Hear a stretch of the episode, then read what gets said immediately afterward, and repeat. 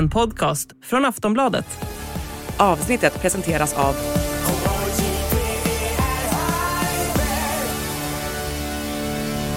Stödlinjen.se, åldersgräns 18 år.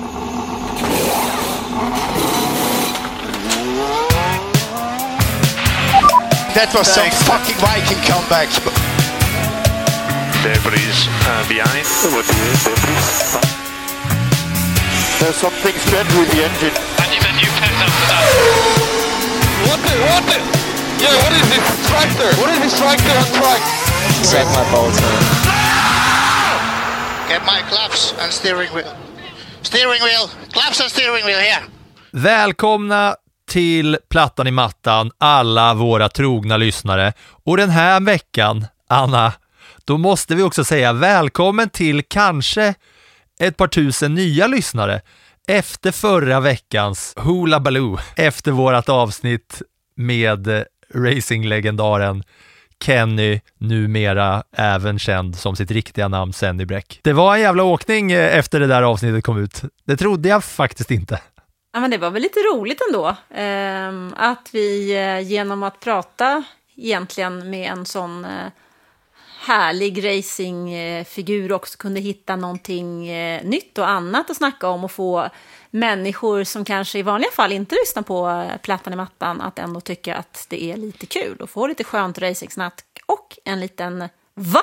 Ja, det var det som var, det var ju det som var grejen va. Och vi hoppas nu att eh, ni som kanske hängde kvar, för att jag vet ju att det var ganska, det var, det var, det hände grejer i, i siffrorna efter att eh, Aftonbladet körde ut den där eh, texten som, eh, som handlade om att Kenny Bräck på sitt pass inte heter Kenny Bräck med K utan att det står Sandy Bräck och vad han hetat som barn.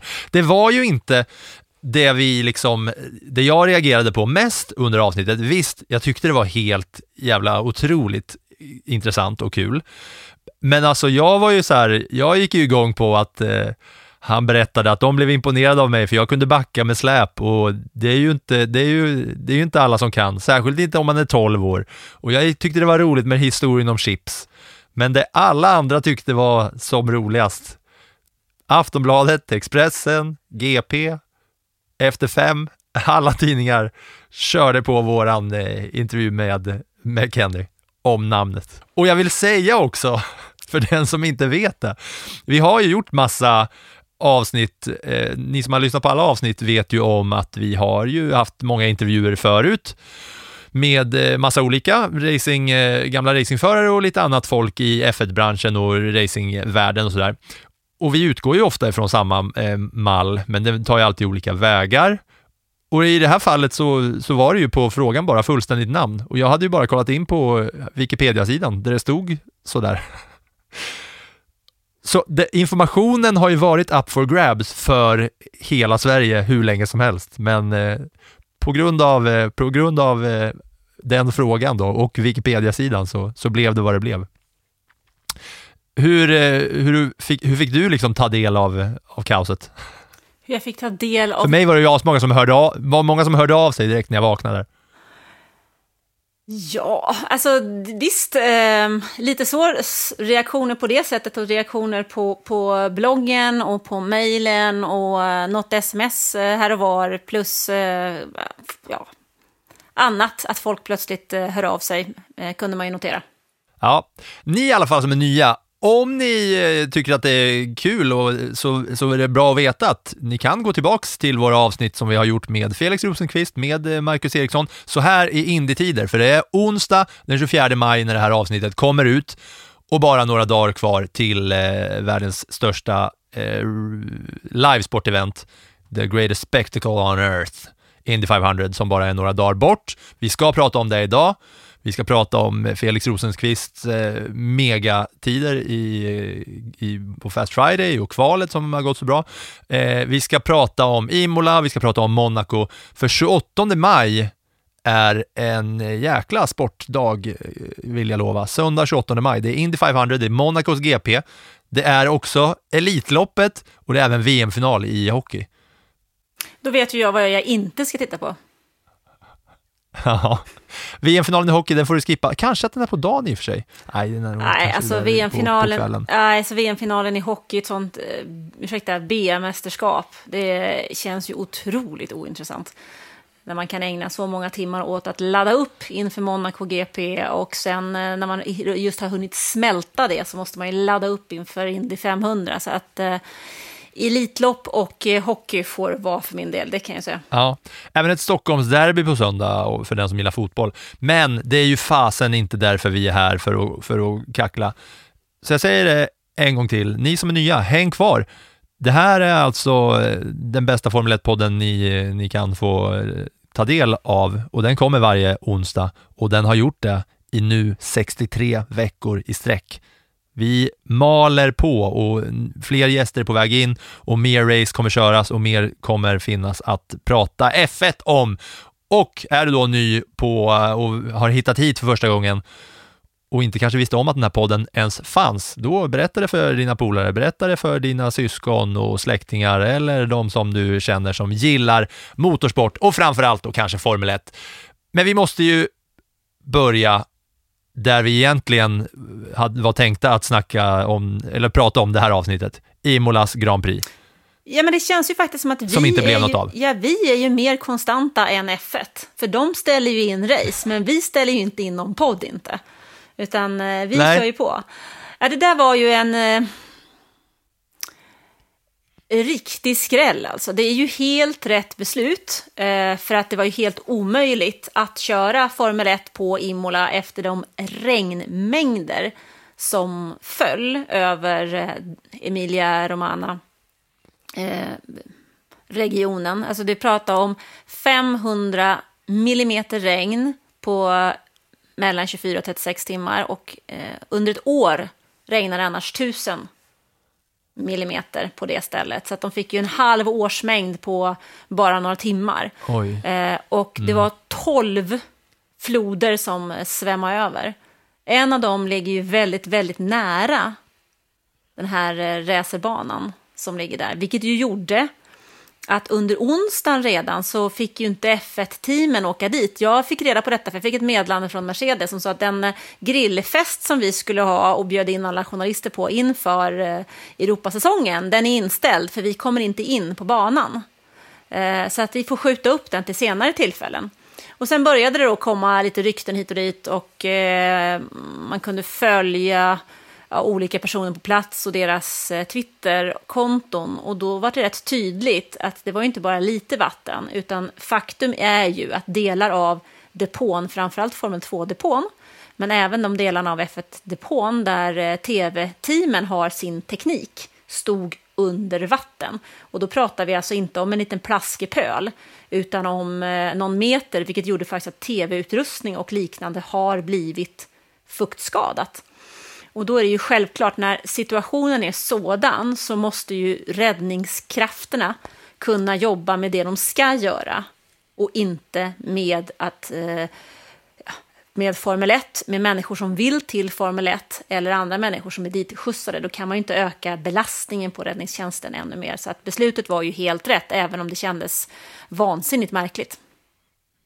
Ja, alltså, oavsett hur fungerande banan hade varit så var det ju rätt att eh, inte köra det där, även om det hade varit möjligt rent så här utan regn. För det är ju åtta döda, tusentals i den där regionen som blev ev- evakuerade från sina hem och jag vet inte hur mycket förstört som helst av de där översvämningarna. Man såg ju liksom bilar som stod helt under vatten, folk som åkte runt i båt och liksom fick rädda varandra och, och hela den där regionen är ju liksom hårt drabbad. Så Jo. även om det hade funkat att köra så skulle man ju, så skulle man ju såklart inte göra det. Nej, men sen är inte det, det här är inte första översvämningen, utan redan när vi var i Miami för några veckor sedan så drabbades ju Faenza, där eh, Alfa Tauri har sin fabrik, av översvämningar och eh, delar av deras, arbets, deras medarbetare hade ju problem med sina hem och det var ju bara i början av maj och sen kommer en sån här smäll till. Och Faenza och fabriken drabbades ju inte så hårt nu, men människor som jobbar där. Och vi fick ju se bilder på Yuki Tsunoda som var ute och, och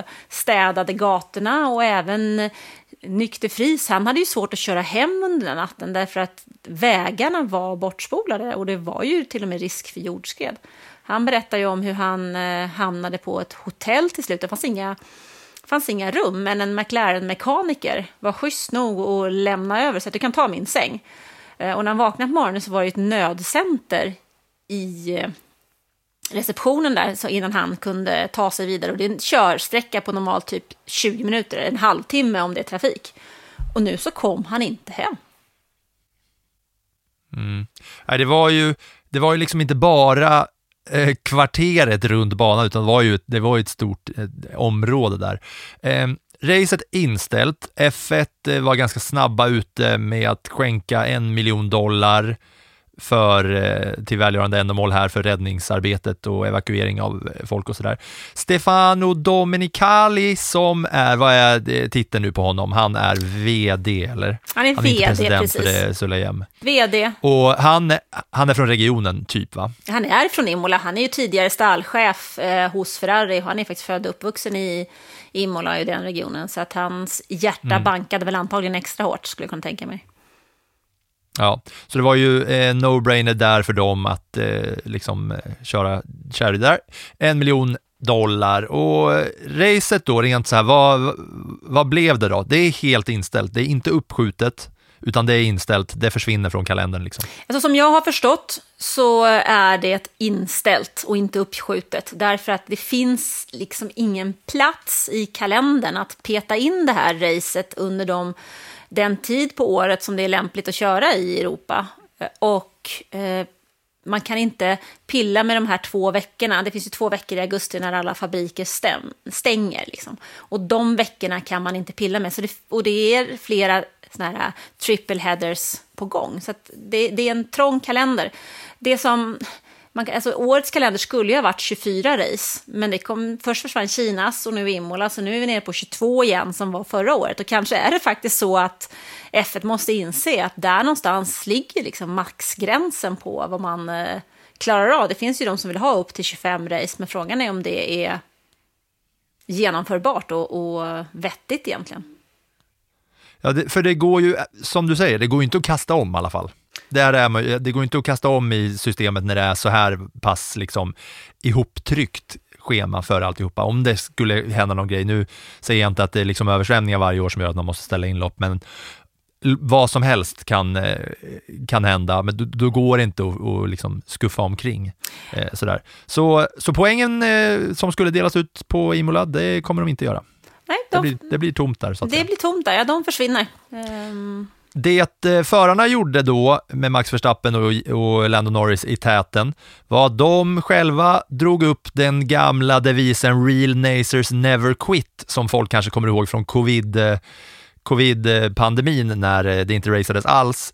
Och så körde de då online, de gjorde online-körning då eh, med Verstappen och Lando Norris som de körde på Twitch där de hade typ 25 000 tittare, vilket är extremt mycket färre tittare än vad som brukar kolla på ett vanligt race, men där de eh, drog in pengar och skänkte också till, till området. Och där var det liksom lättsam, lite rolig stämning för att eh, där fick de ju med massa, massa av de riktiga förarna. Alla var inte med, men ja, Lando Norris körde bra där och eh, det slutade med att eh, Verstappen vann till slut, men Red Bull-talangerna var med, utvecklingsförare i Aston Martin var med, eh, Sen var det, det var tre dagars körning, lite olika. Jag kommer inte ihåg om det var bara F1, det var några, det kördes lite specialbilar. Williams hade något eget litet event också där eh, James Wowles och eh, Alex Albon körde.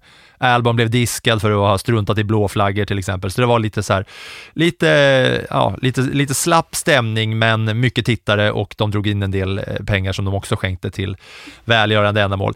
Ändå Rent lite- sportsligt då? Ja, men ändå lite imponerande att, att Verstappen sätter igång med simracing igen. För det var ju när de körde det här virtuella Le Mans-loppet, det var väl i början av det här året när han var så himla förbannad och frustrerad över att uppkopplingar och ingenting fungerar, så han skulle inte köra sånt där mer.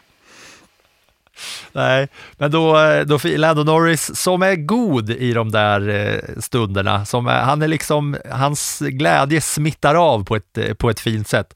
Fick väl eh, Verstappen på eh, bättre tankar där det var kul att Verstappen vann även i liksom E-körning.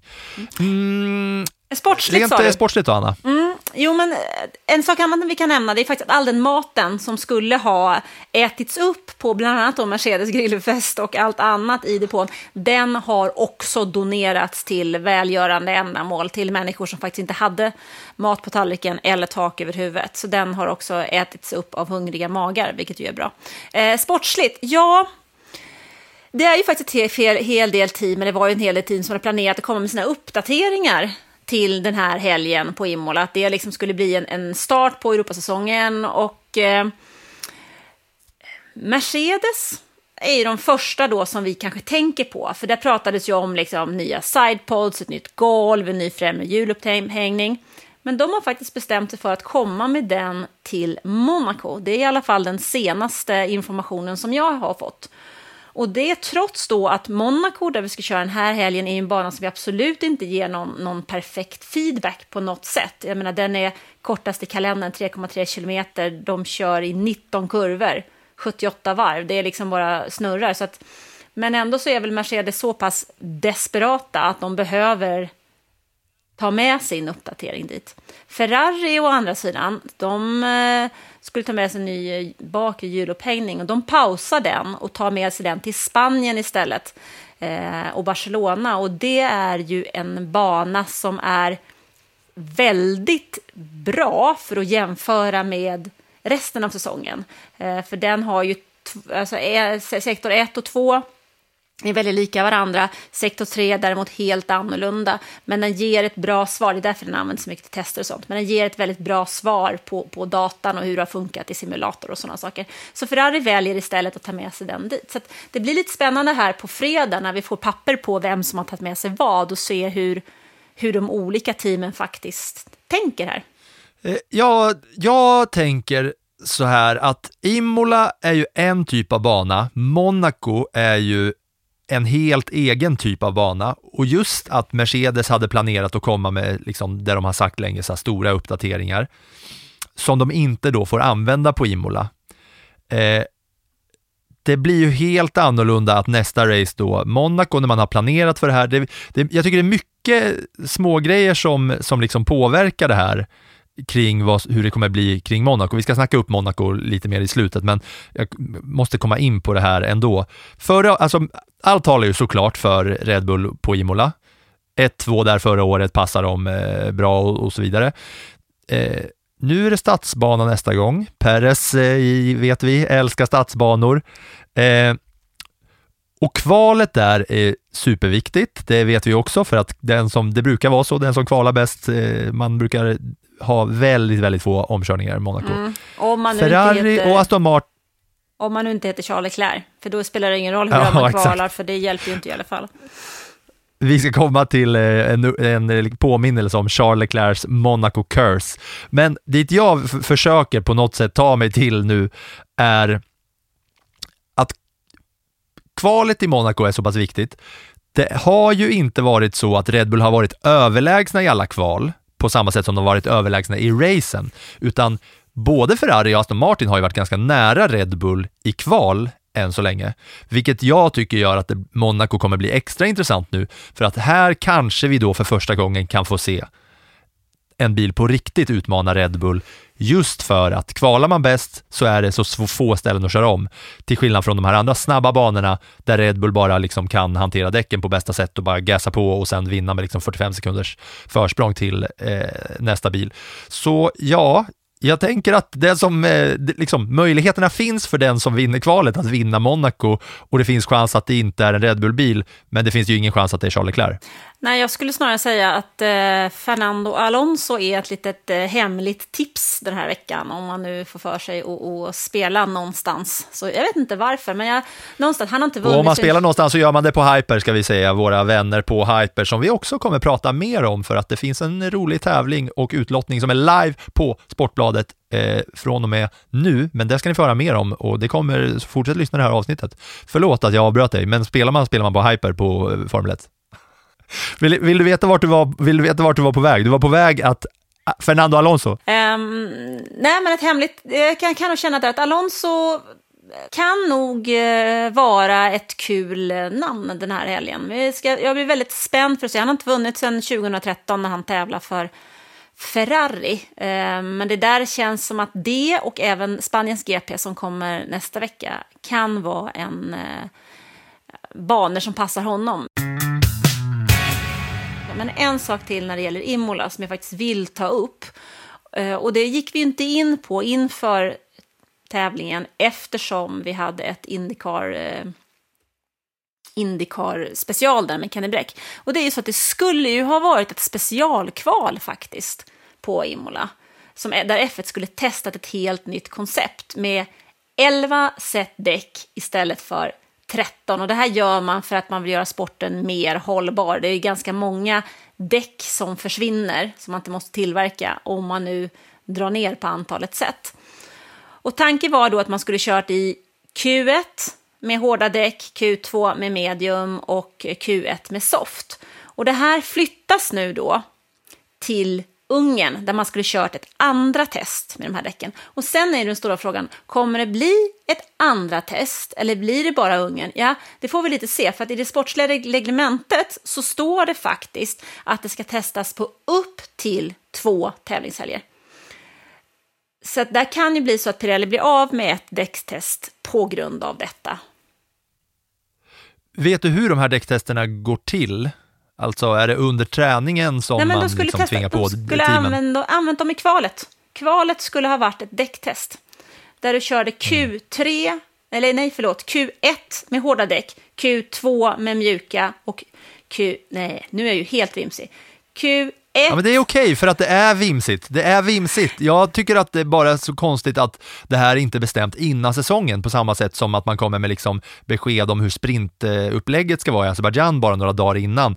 Så att det inte är helt klart hur det ska se ut. Jo, men det jag var, det var bestämt inför säsongen, men Imola har legat så långt bort så att vi har liksom inte brytt oss om att prata så mycket om det. Men Q1 hårda däck, Q2 mediumdäck, Q3 mjuka däck, skulle man ha kört i Imola. Så flyttar man det alltså till Ungern, men då är frågan om blir det bara Ungern eller blir det ett ställe till? Vad, vad, vad tror du då? Barcelona, det är inget de kan slänga in då, just där man pratar om att det är en sån bana som är liksom bra för tester och sådär.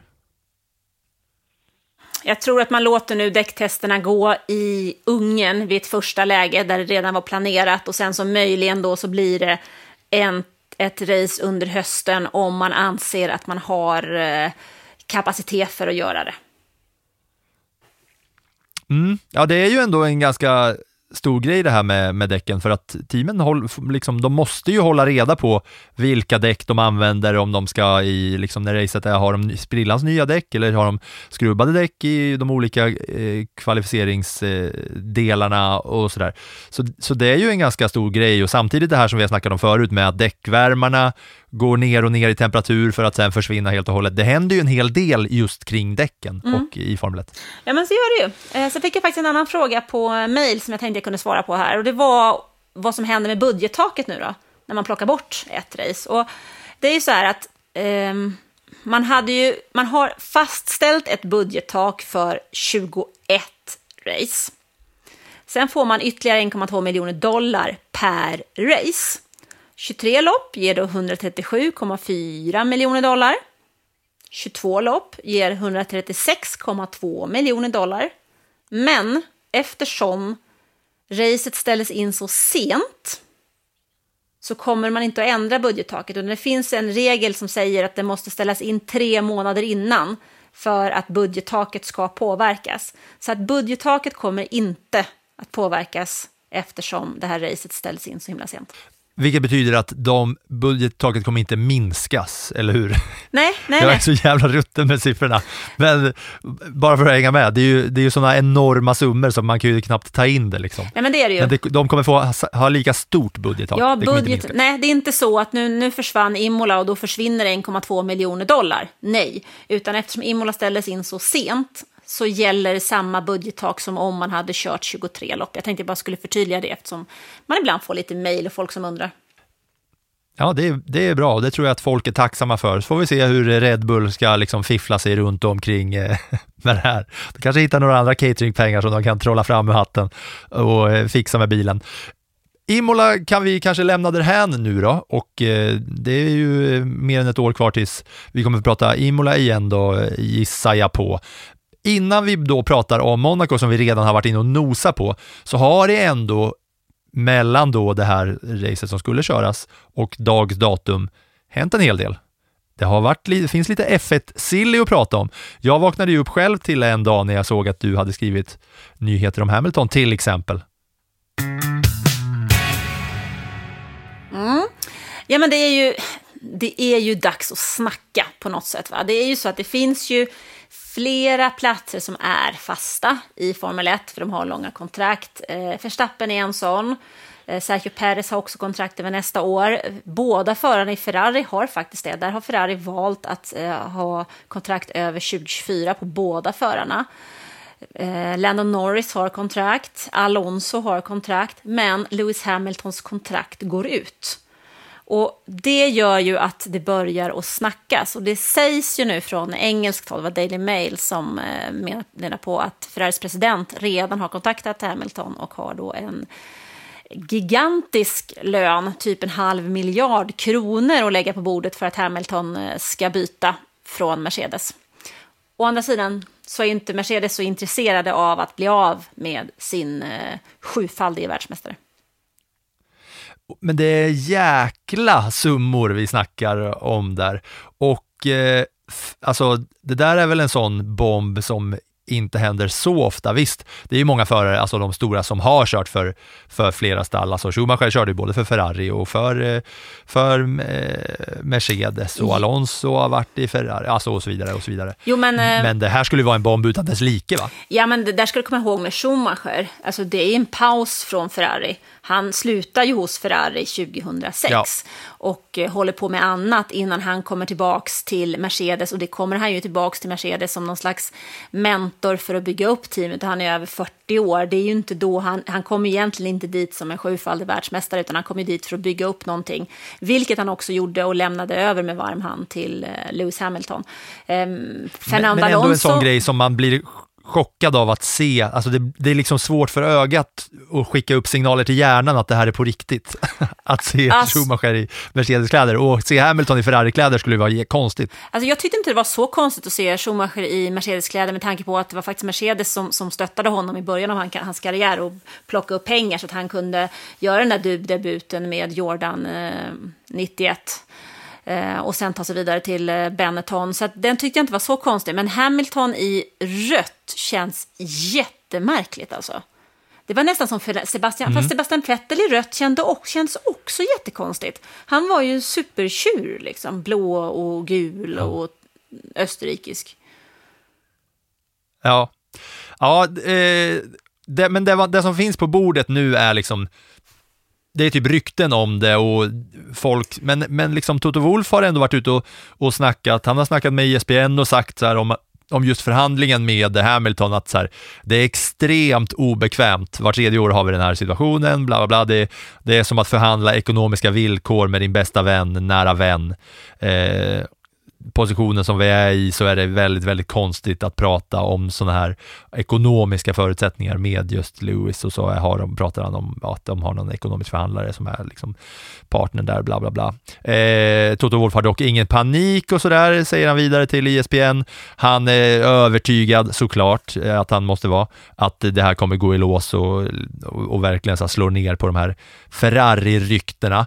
Men det är ju ändå dignitet i, i ryktena, måste måste man ju eh, säga. Sen har det ju också snackats om att Leclerc ska eh, förlänga kontraktet med Ferrari och det är ju lite kontraproduktivt om det är så att eh, någonting stämmer med Lewis Hamilton. Så lite F1-silly ändå. Har, har du något att säga om Leclercs påstådda förlängning? Det beror lite på vad Ferrari vill. Alltså, man måste också komma ihåg att, att uh, han, Leclerc, han har ju varit en del av Ferrari ungefär lika länge som Max Verstappen har varit en del av Red Bull. Han har alltid varit Ferrari-förare. Han var ju Ferrari-förare när han var teamkollega till Marcus Ericsson hos Alfa Romeo. Det var Ferrari som placerade honom där. Han är Ferrari. Liksom, så som det ser ut idag. Så att man skulle välja att förlänga med honom i en kombination med Lewis Hamilton, ja, varför inte? För samtidigt så är ju Carlos Sainz, han är ju Red Bull-förare i grund och botten han har ju varit ute och vandrat på flera ställen. Han har ju kört för, för eh, Toro Rosso, han har kört för Renault, han har kört för McLaren innan han hamnade hos Ferrari. Och han har ju å andra sidan nämnts som en möjlig förare för det framtida Audi-teamet eftersom hans pappa eh, som kör Rally Dakar numera och tidigare var en mycket framgångsrik förare i Rally-VM också är... Den riktiga Carlos Sainz. Precis, han är, och han är ju djupt knuten till Audi.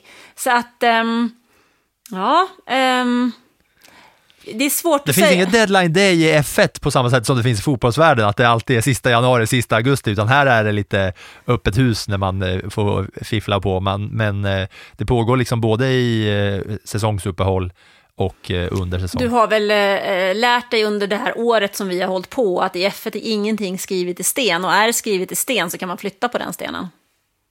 Ja, det är korrekt. Det finns, vad tror du, finns det någon chans att det blir en good old switcheroo, Leclerc mot Hamilton bara i en, i en swap deal? Swap deal?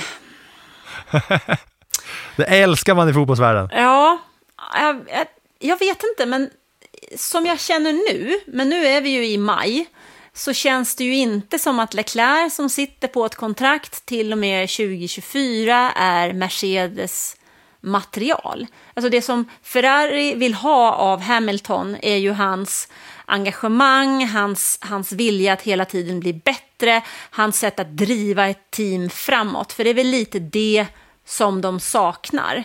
Ehm, och har saknat under en lång period. Alltså de har saknat en härförare egentligen och det har ju nästan saknats sedan Michael Schumacher lämnade den tydliga och det är väl den biten de försöker då att kanske hitta via Lewis Hamilton och alla, alltså hallå, vilken förare drömmer inte om att en gång köra för Ferrari? Det är ju så att Ferrari är ju F1 och F1 är Ferrari. De kanske är sugna på Lewis Hamiltons 32,4 miljoner följare på Instagram också. Kan vara så, men frågan är om Lewis Hamilton är speciellt intresserad av att, fa- eh, att kliva in i en Ferrari-mall där han ska vara klädd i rött.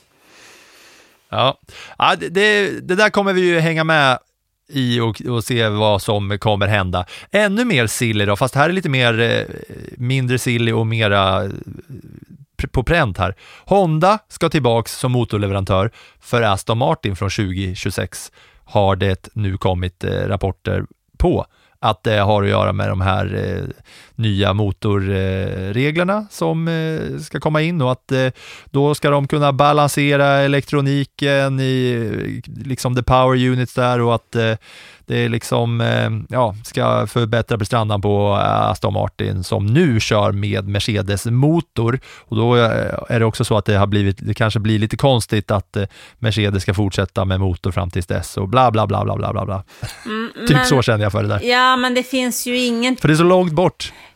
Ja, och helt bekräftat är det ju inte, utan det sägs ju att de är väldigt, väldigt nära ett samarbete. Och vi som eh, lyssnade på förra året vet ju hur väldigt nära Red Bull var ett samarbete med Porsche och nu ska de köra med Ford från 2026. Så att väldigt nära kan ju också vara ett avtal du stoppar i, i byrålådan. För idag så är det ju så, måste man också komma ihåg, att Aston Martin, Aston Martin köper ju inte bara motorn av Mercedes, utan de köper ju andra delar också. Hela bakvagnen i bilen är ju i stort sett densamma. Plus att de kör i Mercedes simulator. De hyr in sig där när Mercedes själva inte använder den där simulatorn. Och ska vi komma ihåg, Toto Wolf äger ju delar av eh, eh Aston Martin bil, alltså den vanliga biltillverkaren då. Eh, så så de har ju också en massa connections. Det kan ju också vara så att man vill ha ut någonting mer av Mercedes och därför sätter den här eh, pressen på Mercedes genom att eh, förhandla med Honda. Mm. Ja, där kommer vi ju också få fortsätta följa, men det, händer, det kommer ju hända massa mer grejer kring just det där med motorreglementet 2026. Som du säger, Ford ska in, Audi ska in, ska nu även Honda liksom, eh, tillbaka där på något sätt. Ja. Eh, men det är lite vad som har hänt eh, mittemellan alltihopa. Ska vi snacka lite mer om Monaco, kanske?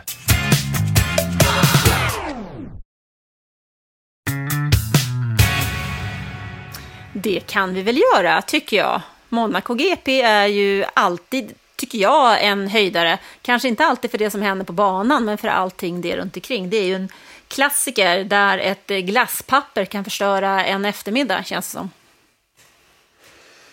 Berätta mer om just det där. Om glasspappret? Ett glasspapper kan förstöra en eftermiddag. Ja, men det är faktiskt eh, Stefan Johansson som sa det till mig någon gång när jag pratade med honom eh, just om Monaco. Han hade ju inga kul erfarenheter av den banan, men han berättade om hur han hade legat bra på det, varit på gång och så fladdrade det iväg ett glasspapper från eh, läktaren och fastnade i kylan och då var han ju helt körd. Eh, ett brunnslopp löste sig vid något tillfälle och ställde till det för Jenson Button om jag inte minns helt fel. Så att det kan ju hända. I Monaco händer ju saker som inte händer någon annanstans. Jag tror att det var Nelson Piquet som en gång jämförde med att köra helikopter i ett vardagsrum. Alltså det, är ju, det är ju för trångt. Du minns väl, eh, för 17 minns du inte den här eh, diamanten? Jo, jag minns den inte liksom av att jag upplevt det, men jag minns att jag har läst om det. En diamant som satt på en bil av ett märke som jag inte kan säga direkt, men att det var en äkta diamant som satt på en bil och sen då eh, som skulle vara någon slags reklam för, ja, jag vet inte, var det en juvelerare kanske? Eller något eh, liknande, eller var det för någon film, typ att det var någon Bondfilm eller något som skulle ha någon premiär? Nu svingar jag lite vilt här för jag tänker att du kanske plockar upp din text du har skrivit om det och påminner dig själv. Men jag, jag något i den stilen. Men sen var det så att den här diamanten då som var värd, nu säger jag bara en summa här så kommer du få säga vad, vad den riktiga summan var, men jag säger att den var värd 25 miljoner dollar. Ingen aning om en diamant kan vara värd så mycket, eller om det till och med är aslite för en, för en diamant. Men den där diamanten var inte kvar sen på bilen när de hade kört i mål och de kom tillbaka till bilen. Ja, det var fakt- Har jag, har jag någonting rätt här? Nej, lite grann faktiskt. Alltså, det var ju en, det var Ja, Jaguar, det var Jaguar år 2004 eh, där man satte fast en eh, diamant värd eh, 300 000 dollar på nosen. Ja, inte 25 miljoner dollar. Nej, på nosen på eh, deras två bilar. Men eh, Christian Klin från Österrike, han eh, kraschade ju redan på varv ett. Och den där diamanten är det fortfarande ingen som har hittat. Nej, det kommer vi kanske inte få se på Monaco. Men rent om man kollar på racing så var jag lite inne på mina spekulationer bara där att nu, alltså racet kanske man inte ser mest fram emot utan kvalet ser man mest fram emot här. Att det gäller att hålla koll på träningen och hålla koll på kvalet för att resultatet för racet kanske kommer i kvalet. Ja, och hålla koll på vem som parkerar var under kvalet. Det har vi också sett eh, sådana här välvalda eh, kraschparkeringar, senast i fjol faktiskt, när det var Sergio Perez som eh, skapade en eh, otroligt spänd situation i Red Bull efter det att han eh, kraschat slash parkerat i eh, Q3 faktiskt. Ja, precis innan tunneln där då Carlos Sainz kommer direkt efter och efter honom kommer Verstappen som gör ett snabbt varv och blir vansinnig och så pass sur och ledsen så att han många månader senare inte har släppt det där och skiter i att släppa förbi Perez trots team orders i Brasilien. Precis. Och det var stelt som satan i det där eh, teamet där och då. Så det blir ju spännande om eh, Perez vågar köra sitt bästa, tänker man nästan. Ja, alltså han är ju inte den enda, även Michael Schumacher. Men här har han chansen. Ja, alltså, Michael Schumacher gjorde ju också sådär en gång och han blev ju bestraffad för och fick starta sist å andra sidan, för han skulle ju bestämma sig för att stoppa Alonso. Så att det där är ju en eh, bana där det händer en hel del i kvalet. Dessutom kvalet får man definitivt inte missa i Monaco, det kan jag säga. Ja, och kvalet körs på lördagen. Yes. Ehm, sen är det så här också att eh, det som har varit snack om Monacos förlängning av ett kontrakt med Formel 1 eh, har ju varit dels på grund av att Monaco själva har producerat tv-bilderna. Men nu är det slut med det, för för första gången någonsin kanske eh, så ska Formel 1 få producera tv-bilderna i Monaco, för de har ju varit vansinniga på att eh, man inte har fått eh, se så mycket bra grejer i Monaco för att de är lite sämre så att säga i, och har mindre, mindre liksom, eh, professionalitet och rutin i produktion av det. Ja, det var väl där vi, en av anledningarna till att vi missade den här eh, smällen på Paris där i fjol, det var ju faktiskt tv-produktionen. Ja, och sen var det också så här att, jag vet inte hur många omkörningar det var där förra året, eh, men det var ju inte skitmånga, men de omkörningarna som som blev av, de fick man inte se så många av för att tv-produktionen inte liksom eh, var helt med i matchen. Men nu är det ändring på det här, för nu ska F1 producera själva. Och sen är det No More Landstroll Moments. Det är för att det var förra året när det var superspännande på ett ställe så valde produktionen att visa när Lance Stroll körde fel istället så man missade typ den enda spännande omkörningen under hela racet. Det var ganska roliga komment- kommentarer på det från kommentatorerna. Det lät så här. Vettel reacting then and has that inside line as they come through Sandervort. Vettel, is he ahead of Gasly? They're going to go wheel to wheel up Beau Rivage here. Sebastian Vettel and Pierre Gasly. Oh, what has happened? We need to know who's going to come out in front as we see Lance Stroll hitting the barrier and going over the curb one more time. Men eh, det är ju inte Rolex-reklam eh, eh, den här gången heller, utan det är väl Tag Heuer. Nej, Tag Heuer. Ta, säg det på tyska, hur säger man? Tag jag. Tag jag. Ja, så ja. Det är väl fortfarande. Det, vi kommer inte få se Rolex-reklam, vilket är en annan del av det där eh, bråket mellan Monaco och Formel 1 själva. Väderprognosen då, Monaco? Jo, se på fan, det vankas regn varje dag. Ja, det var det ju då i fjol också som ställde till det med det där strömavbrottet i början av, av eh, racet som gjorde att de faktiskt inte ens kunde starta. Så att, eh, och vi hade regn eh, på Imola i enorma mängder. Eh, mm, Monaco ligger ju också precis efter den här bergskanten, så regnar det regnar ordentligt. Så det blir väl spännande, men nu är vi ändå mitt i veckan. Det kan ju hända en hel del i prognoserna framöver, men eh, spännande. Ja, det är klart det kan. Men, men nu när vi sitter här och spelar in på tisdagen, avsnittet kommer ut på onsdagen, så är väderprognosen 23 grader spöregn på torsdagen, 23 grader spöregn på fredagen, 22 grader spöregn på lördagen och söndagen 22 grader spöregn och blixtar. Efter att då kommit från ett inställt eh, Imola och förra året Monaco i regn. Ja, det känns ju som att eh, man får ju hoppas att vi får runt det där loppet i tid innan det är dags för Indy 500. Mm. Och dit ska vi snart komma också, men bara innan så vill jag äh, att vi bara påminner varandra om Charles Leclerc, Monegasken himself, på sina gator där han har växt upp och lekt omkring bland eh, de rikaste människorna i Europa. Så är det alltså. När han körde där 2017 i Formel 2, did not finish på grund av fjädringsfel. 2017, samma, de körde två race där, F2. Då var det andra racet, did not finish på grund av ett elfel. 2018 så körde han Formel 1, did not finish på grund av bromsfel. 2019 i Formel 1, did not finish på grund av punka och skada på bilen. 2021, kom inte ens till start på grund av kvalkrasch, så var det va?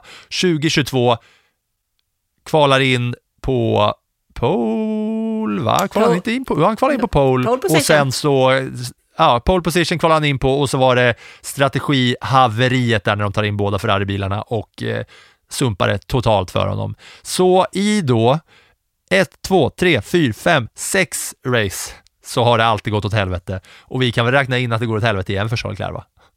Det känns ju nästan som att han är dömd att eh, misslyckas, men eh, Ja, det måste sitta i skallen där nu alltså också. fast någon gång, alltså grejen är med alla såna här eh, grejer att någon gång så kommer det ju att brytas. Frågan är ju bara när. Är det tio gånger eller är det fem? Eller sju? Mm. Ja, jag hade ju faktiskt skrivit upp det här. Förra året så var det ju 1-2 på Ferrari i kvalet, Leclerc Sainz, men i mål så var det Perez Sainz Verstappen, Leclerc. Vi tycker det ska bli kul med Monaco och efter Monaco så kommer det då det som eh, är det största eh, livesport-eventet på jorden varje år. Mycket större än eh, alla andra. Super Bowl, Champions League-finalen, Eurovision och vad fasen man nu vill kalla det. Indy 500 och där har svenskarna sett bra ut. One more corner to go for Felix. Man, he was in the conversation in the Indy 500 last year. Make no mistake about it. And Felix Rosenquist for Arrow McLaren. The Swedish driver is going all the way to the top. He's got his teammate there to beat. Day one of qualifying. Rosenquist to the top with authority. Alltså framförallt har ju Felix Rosenqvist sett oerhört bra ut. Han var snabbast på Fast Friday, tredje snabbast någonsin var han väl under helgen här va? Och i kvalet så var han ju ännu snabbare i den, i den um, det kvalet som vi, det är ett tredelat kval men körs på två dagar. Där drog han ju till med den näst snabbaste tiden någonsin.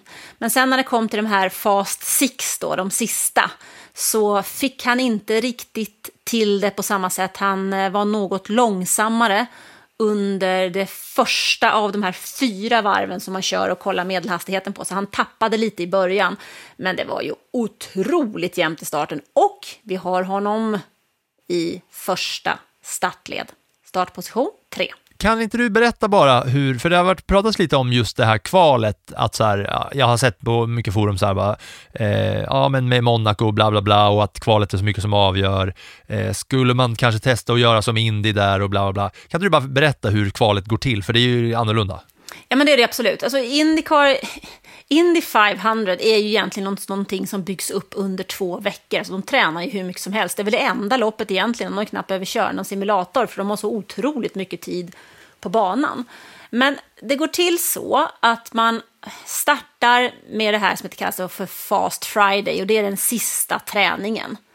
Och där kan man få en bra känsla när man kikar på vilka som är snabbast i kvalet. Och sen när kvalet börjar så kör man då eh, två uppvärmningsvarv och fyra stycken snabba varv. Och så mäts tiden på genomsnittshastigheten under de här fyra snabba varven. Och sen har man då ett försök, men det finns två olika spår som man kan välja på i depån, för, för kvalet pågår ju under flera, flera timmar. Och om man då väljer att ställa sig i den prioriterade första linen så stryker man den tid man har kört så får man chansen att köra en ny. Eller kan man ställa sig i den här äh, nummer två då och, och vänta på sin tur och få köra ett varv till. Men då är det så att när man har då kört de här fyra varven under lördagen så går de tolv första vidare till ytterligare ett kval dag två. Och de sista efter plats 30, alltså 30, plats 31, 32, 33.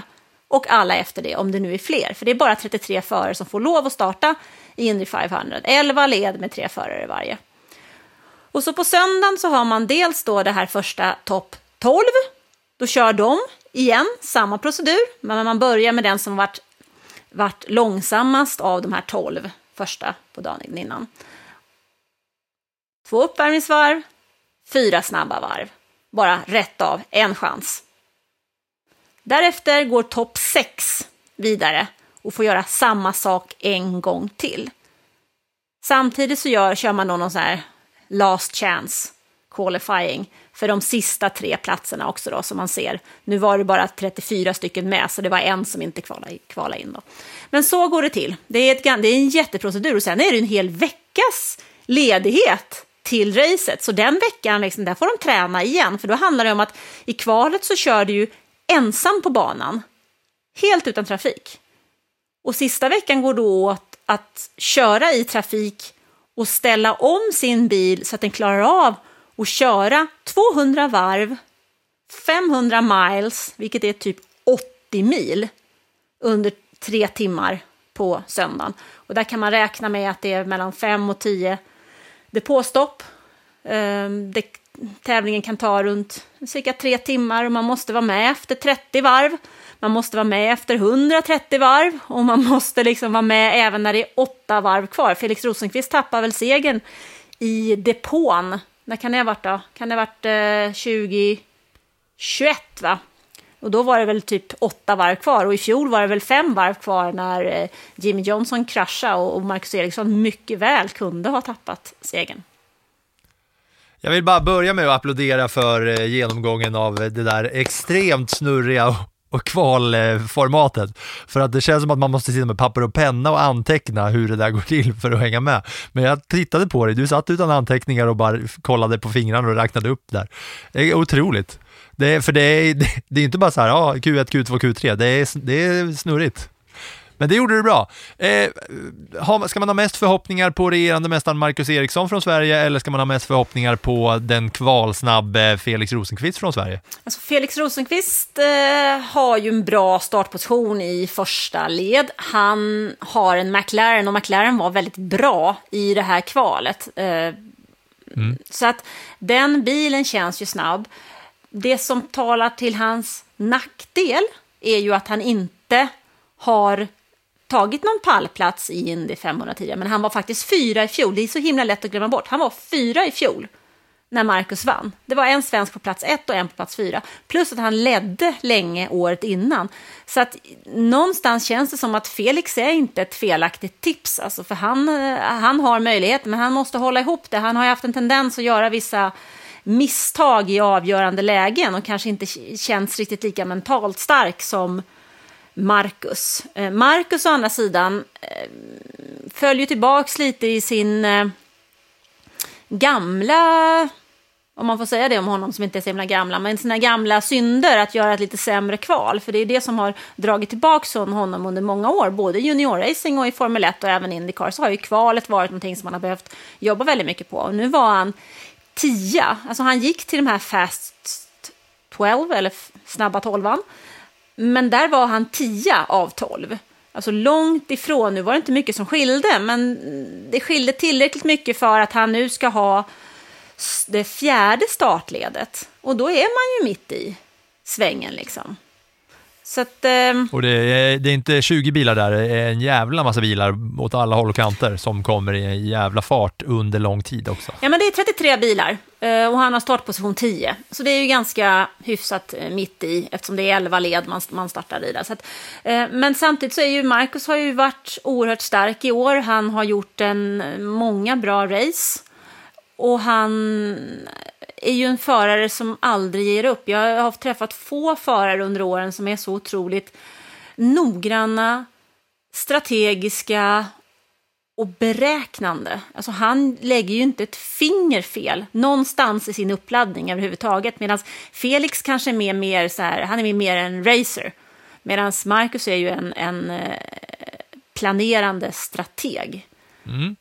Eh, för, för er då som har hängt med hela vägen hit, som kanske inte lyssnat på alla avsnitt utan som kom hit efter förra veckans eh, Kenny Bräck eh, Hoola Baloo, så har vi gjort avsnitt med både Marcus Eriksson och Felix Rosenqvist. Och det jag liksom har med mig mest av dem, det är ju när Felix berättar för oss hur bilen är så skevt inställd just för Indy 500, när han också berättar hur bilen låter mellan de olika växlarna också. Det är avsnitt 10 av Plattan i mattan, så det kan ni faktiskt scrolla tillbaka och, och höra det avsnittet. Det tycker jag är väldigt eh, roligt snack också med Felix. Men jag kanske ska klippa in lite bara, eh, en liten teaser på hur, hur det låter när Felix berättar om hur skev bilen är på Indy 500 på en vanlig bana har du liksom ettan, tvåan, trean, fyran, femman, sexan och de är väldigt... Det är liksom... Da, da, da, da. Ja, fyran, femman och sexans växel och de är väldigt nära varandra. Och sen när vi kör kval så är det ännu... Det är helt knäppt. Då har du liksom fyran, femman, sexans växel. Det är bara så här typ 5 miles per hour skillnad. Så när du växlar så hör du knappt att det är en annan växel. Det är så här...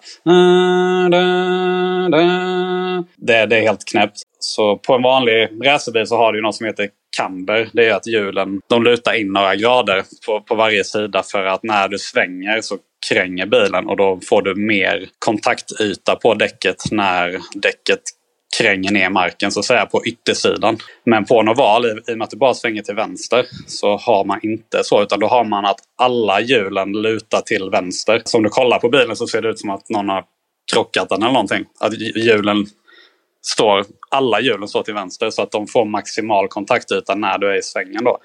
Vilket gör att bilen känns helt okörbar eh, på en raksträcka eller när du ska ut i depån eller bromsa eller någonting. När, när du går på bromsen så känns det som att någonting är krökt. Men när du är i själva svängen då känns allting perfekt. Och allting känns bara perfekt om du är uppe i hög fart. Eh, om, du kör, om du kör långsamt i svängen så känns det också helt konstigt för bilen måste kom, alltså, vad säger man, compress in i bankingen på, på valen liksom, för att den verkligen ska fungera. Då. Ja, så där lät det ifrån vårt avsnitt med Felix Rosenqvist, avsnitt 10. Men nu inför Indy 500 2023 så har du, Anna, snackat med Marcus Eriksson efter kvalet och inför racet. Marcus Eriksson säger så här.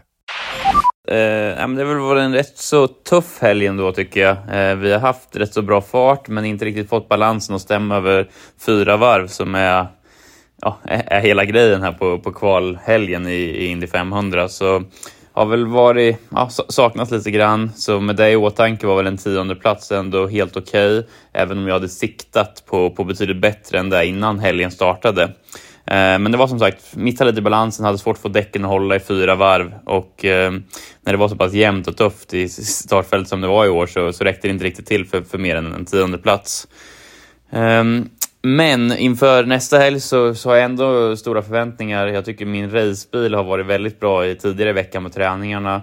Framförallt på torsdagen då när jag var både snabbast i trafik och utan trafik och, och känner mig riktigt komfortabel i bilen. Så, så det lovar gott inför racet och man kan ju absolut vinna från en tionde plats. Det är ju 200 varv och hinner hända väldigt, väldigt mycket i, i själva racet. Så eh, som sagt, fortfarande Eh, hoppfull inför, inför tävlingen att det ska kunna bli ett bra race. Eh, och planen för att försvara titeln är väl att, eh, som i fjol, ta det steg för steg. Att inte stressa upp sig utan, utan liksom försöka sakta men säkert ta mig upp genom fältet under första, första halvan och sen sätta mig i en position så vi kan slåss om segern när det är 20-30 varv kvar när det ska avgöras. Det var ju det vi gjorde helt perfekt i fjol och det är samma gameplan som jag tror kommer vara nyckeln eh, nu i år också. Så det är planen.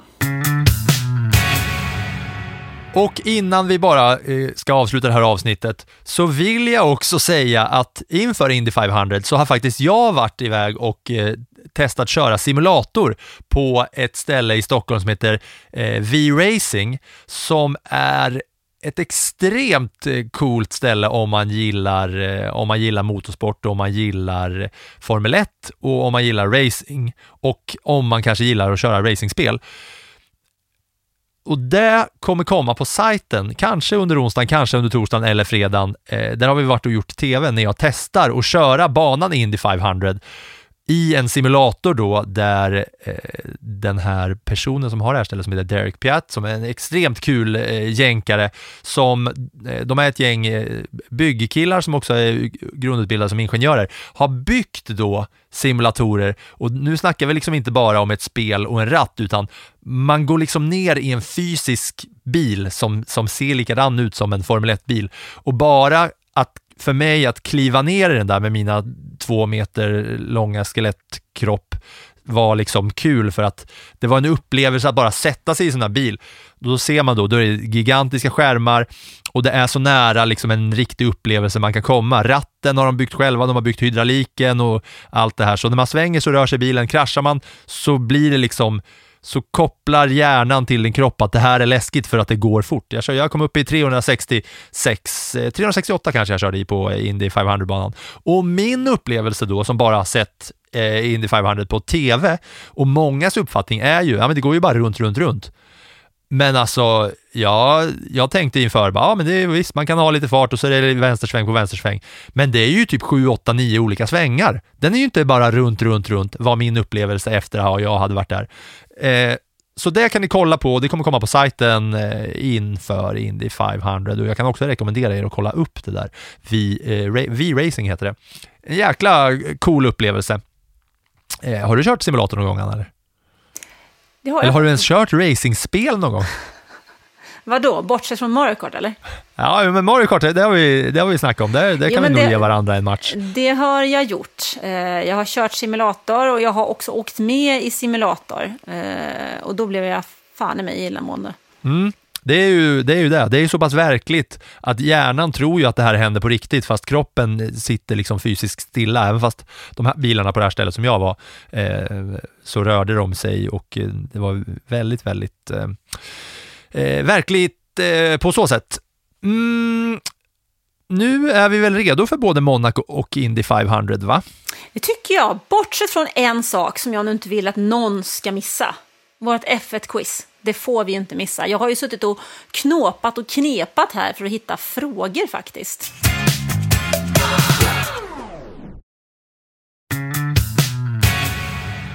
Och nu när vi har sagt det, då säger vi också tack till alla som har lyssnat på avsnittet och vi kommer höras om en vecka när vi snackar ner Monaco och Indy 500 där vi har en svensk vinnare, eller hur Anna? Ja, det får vi väl hoppas. Det hade varit riktigt, riktigt roligt, måste jag säga. Hur eh, laddar du upp för Indy 500 då? Hur kommer du sitta och kolla eh, på det där? Kör du American eh, Snack Buffé och hela faderullan? Nej, men jag kommer ju följa hela racet. Det gör jag, för jag måste ju vara redo att skriva text på slutsignal, höll jag på att säga, men på målgång. såklart. Så att det får inte vara någonting som stör mig när jag kollar på det där inte. Du har en riktig racing-söndag framför dig, ja, och även jag såklart också, även fast eh, jag inte kommer skriva några texter, utan jag är redo att prata om de där racen i nästa avsnitt. Tack för att ni har lyssnat idag. Tack, tack.